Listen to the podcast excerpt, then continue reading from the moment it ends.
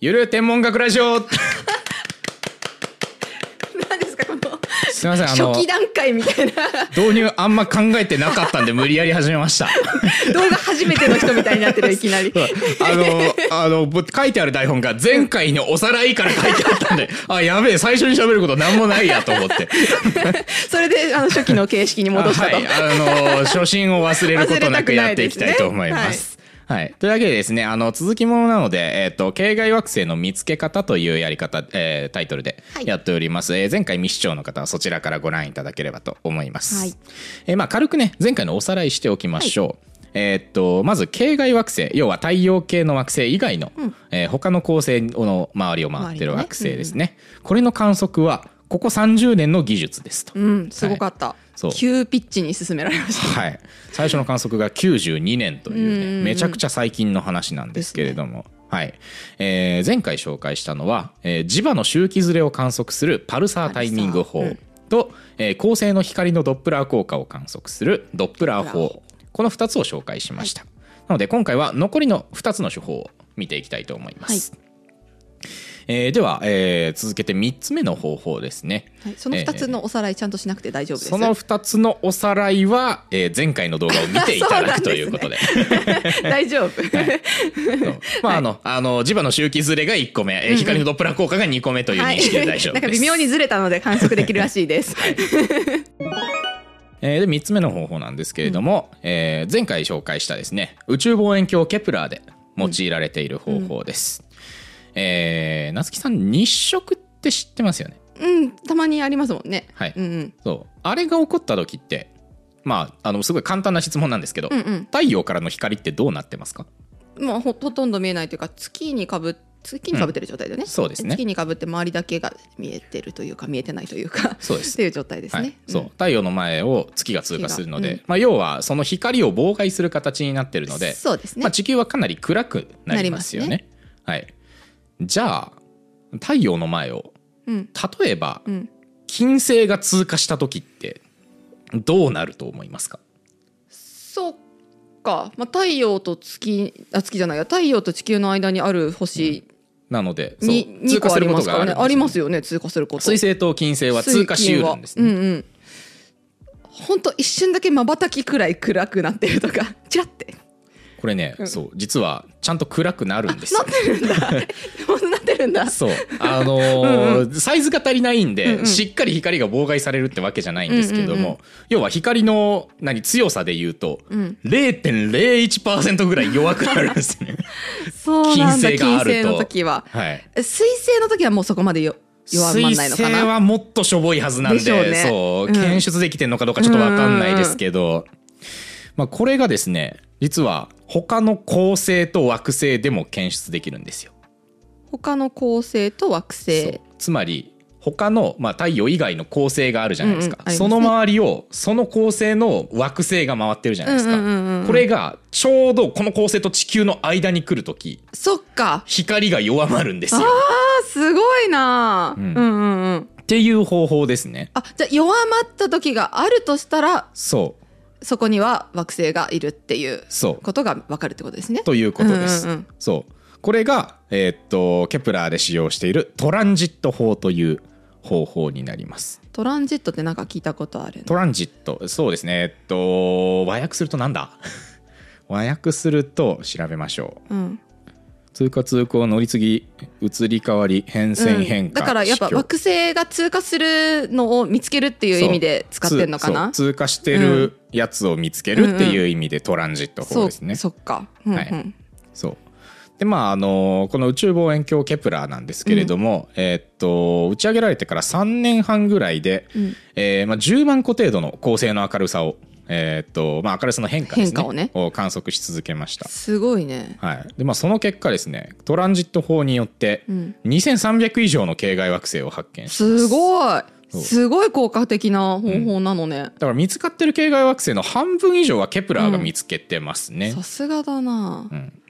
であの、まあ、この2300の中には、あえっと、ハビタブルゾーンと呼ばれる、えっと、要は生物が存在できうるエリアあーなるほど。うん、に含まれる惑星っていうのも30以上は見つかってるらしく、へえ、はいまあ、今後のさらなる観測が期待されてるっていうハ感ビじでタす、ね、ブルゾーン。そうまあ生活できるエリアみたいななるほど。意エ味でクす、メね、ーネみたいな。 エクメーネわかんなんでもないです。 大丈夫ですか大丈夫です深掘りしなくていいですかしなくて大丈夫 大丈夫ですか大丈夫です。口が口が する。はい。うんでこの手法なんですけど、うんあの前回説明した2つは、まあ、めちゃくちゃ精密な機械がないと、あのーできない手法なんですけど、うんこの要は光の強さを検出する方法、うんあのー市販のアマチュア用の望遠鏡で観測することができるんですね。えー、そうなの。そんな微妙な変、えだってだってさ、彗星だってさ、はいそそんな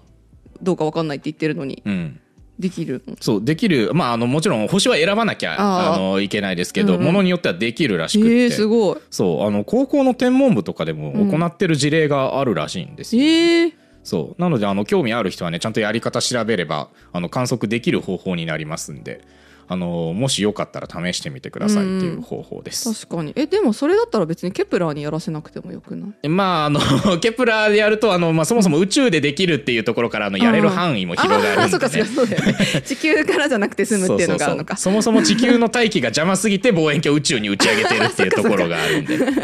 っかじゃあやっぱケプラーにやってもらわないと。はい、ですね。そうまあ、ただあのこの方法にはすごい分かりやすい欠点がありまして、はい。あの地球から見た時に惑星が恒星の前を横切ってくれないと意味がうないんでーんすね。そうねそうね。そうまあ、つまり、まあ、極端な話この地球から見た恒星があるじゃないですか。うんうんでこの恒星に対する交点面がこう、この線に対して90度だったりしたら絶対に横切らないわけなんですよ。横切らないそうだから、あの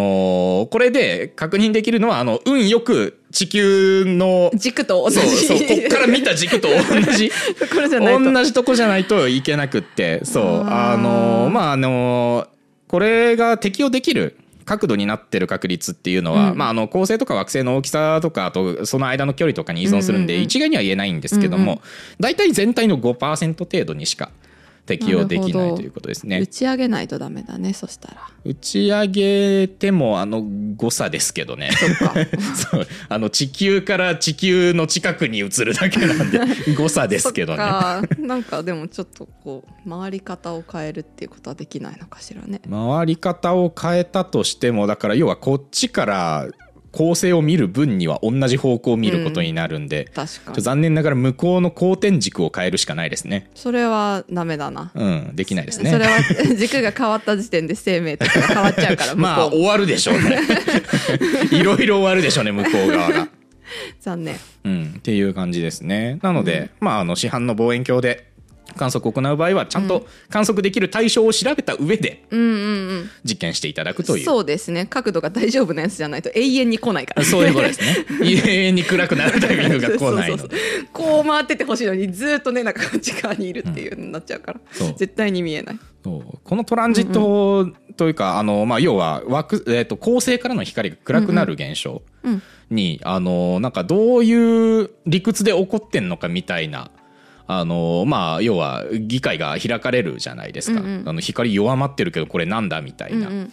ことが、あの行われた時にあの一個すごいとんでも理論が出たらしくって、うんうんこの恒星の周りに住んでる惑星の生物はめちゃくちゃ知能指数が高い、うんこの恒星は今まさに全体が太陽光パネルで覆われつつあるん だだから光が弱まっているんだっていうなんでなんでそんな風になっちゃったの説が出たことがあるらしくってえそれ学者学者なんですね学者うんさん、そうあーそうあのそうとんでもらしすぎて詳しくは調べたことないんですけど、うんうんうんそういう説が上がったことがあるらしくてそんなわけないじゃ んそう今まさに半分ぐらい太陽光パネルで埋まってるんだよって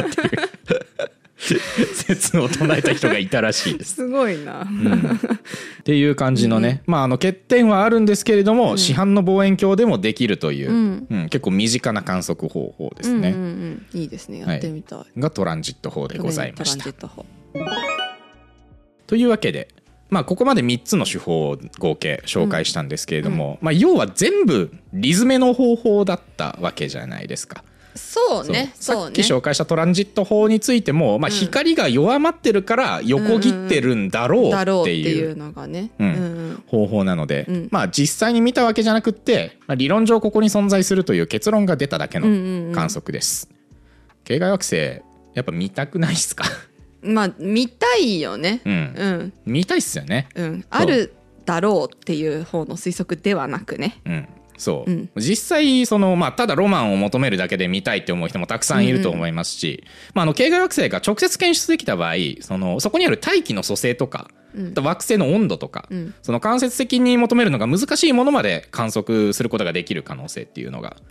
大きく上がるわけですね。はいうん、そのその成分とかはやっぱ間接的にはなかなか、そうねだからまあ結局なんか何かものがあるっていうことしか今は分かってないからそうそうそうそうそう、うん分かってせいぜい質量とかまでそうですね、なので、うんうんそうどういう成分で構成されてるかっていうのはやっぱ直接見れないとなかなか、そうだね、うん、難しい。この前なんかこのこの前っていつの話いつだろう えっとあその恒星の横にすごい木星みたいなのがいたみたいなのって何の観測で分かったんだっけああえーっとこれはあれですねあのー一番最初の方法じゃねえかパルスえーっとドップラー法だドップラー法か、うんでだとなんで成分までが分かったんだっけドップラー法はいや成分は分かってないあ成分は分かってそうないあのめっちゃでかいのがうんめっちゃ近くにあるっていうっていうののが分だかっけが分かったのかそうそううそうそうそうふんふんふん大丈夫あでかかかったっていうだけなあのかそうそうめっちゃでかかったああ別にガスっぽさがあったわけではないあのあかそう めめっちゃでかくってまあだからあのこのサイズだったら木星みたいな星だろうっていうあーそういうことかそういうことかやつですね。ううんうんん、 なので、えーっとまあここまでの手法だとわからないことも多いっうんうんていう感じなんですけれども、えーまあただあの実際に見ようということになっても、うんまあ最初に話した通りですね恒星の光がそう、眩しいうんうん強すぎて、うんその周囲の惑星を直接確認するのはめっちゃ難しいです。であのめちゃくちゃ明るい星の近くにある暗い星を観測するっていうことをしなきゃいけないので、うんそうねコントラストの調整とかがすごい難しいんです。そうよねうん、なんで、まあ、この実際に直接検出することができたのはこの2018年の段階でも10件程度です。ああでもそれでも発見はできたんだそううん見てるんですよね実際に。それは望遠鏡でなのまあ、望遠鏡ももちろん用いてはいるんですけれども、この観測に役立ってるのがコロナグラフっていう装置です。へえコロナグラフはいコロナっていうのが天文用語で何指すかはご存知ですか、えなんだえっ、とんあれじゃない太陽ん黒点は違うなうん、なんか太陽にありますよねあコロナいいとこ行ってるいいとこ行ってる。 待てよ思い出せ高校生の私を召喚させよ えっとコロナあれじゃないあのほおおおおお近い近いいいいいぞいいぞいいぞいいぞ行ってるぞ。 なんかほ炎部分みたいなあそうそうそうそうあのまあ炎じゃないんですけ ど炎じゃないんですけどあの要は太陽の大気の一番外側のガス層のことであすーねガス層はいそう太陽の周りにもやもやと存在してて、あのさっきも日食の話出ましたけど、うん皆既日食の時は多分肉眼で見れるものだと思います、うんうんそうまあ、だからこのもやもやあの普通に太陽出てる時はうん太陽そのものが眩しすぎて、うんガス層は見えぜない絶対視認はできないんですけども、これを常時見えるようにする装置がコロナグラフですね。はあなるほどそうつ要はまりそうなんか人工的に日食みたいな状態にして、はい周りの暗いところを暗い状態だから見えるよねっていうふうにすそうるってことかそうそうそうはいはいはいもともとそれこそ太陽のコロナを観測するために使われていた装置うんっていうのをこう太陽系以外の恒星に応用して観測することで、うん恒星の強い光だけ遮断して、その周辺の惑星の光を捉えることに成功したっていうすごい頭いいうん、このなんていうか技術の横展開めちゃくちゃ賢いですよね、うんうんうそう太陽用に開発した装置を他の恒星に使うっていうすごいなでもさそれさ、うんあのパルスどうのこうの言う前にさ思いつく人いそうな気もするよねだだって望遠鏡の時点でさこうなんとか遠くを見ようとしててさ、うんで見えないからって言ってさ逆に見ない方法を取ろうとした方がどっちかっていうと発想の転換がありすぎるなって思あうーはいはいはい、うんまあ、だから発想の転換か技術の展開かっていう違いにはなると思うんですけど、うんうんそうそうだって日食とかはそもそもさこう体験してるわけじゃない、月食にしても、うんだからそういう仕組みで見れば隣の明るくて見えない分がさ、うん見えそうっていう推論の方がさ先に来そうなのにねあーあそれで言うとですね、あのー順序的に、うんその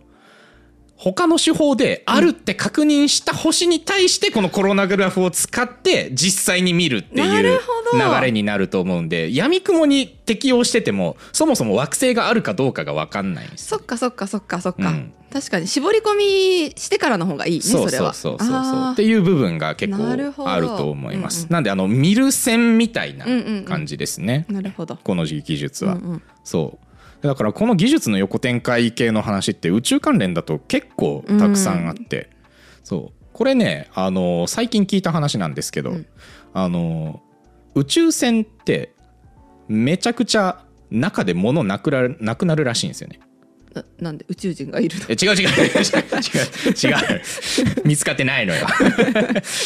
あのいや宇宙船の中って物手放したらどっか行っちゃうんですよ、ああー、うん重力ないから重力だからねそうだからそれがなんかすごい問題になってたらしくって、んそうあのこれをあの最近解決しようっつって、んあの名前が上がった企業が久光製薬なんですよね、ほううん、なぜ久光が久光の湿布の技 術、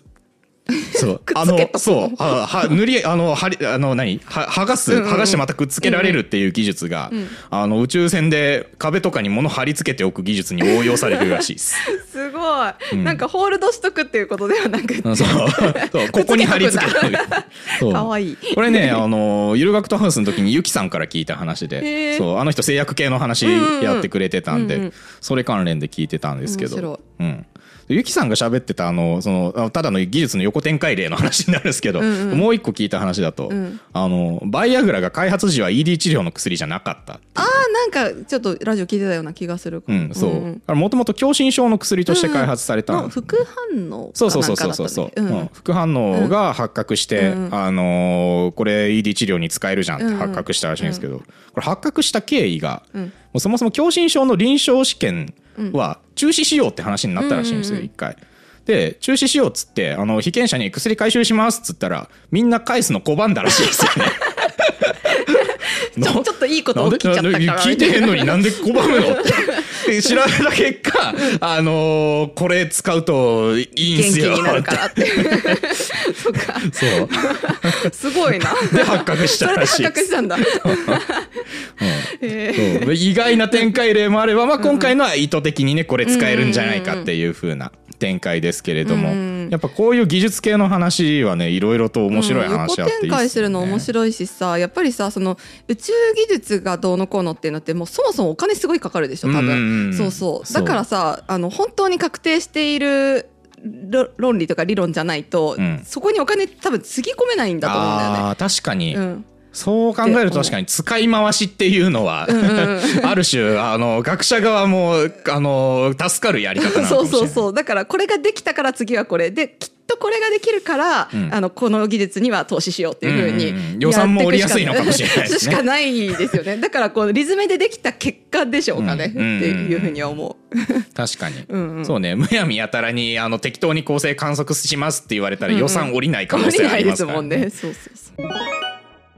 というわけで、えー本日のまとめに入りたいと思います。はいえーまあ、太陽系以外の惑星を観測する方法をですね、まあ、2回にわたって合計4つ紹介いたしました。はい1つ目が、えー磁場の変化を観測するパルサータイミング法。で2つ目が、えー光のドップラー効果を検出するドップラー法ですね。で次、えー、と今日紹介した惑星が恒星の前を横切るその際の光の変化を観測するトランジット法。で、最後、えっ、と、今話しました、恒星の光を軽減して惑星を直接観測する、えーコロナグラフとう。ん、これ嬉し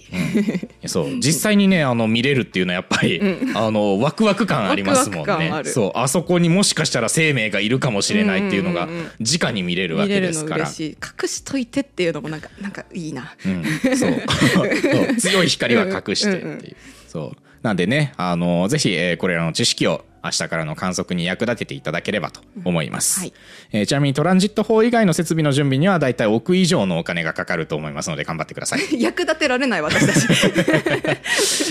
それでは今日はこの辺りにいたしましょうはい、ありがとうごあざりがいまとうございしまた。した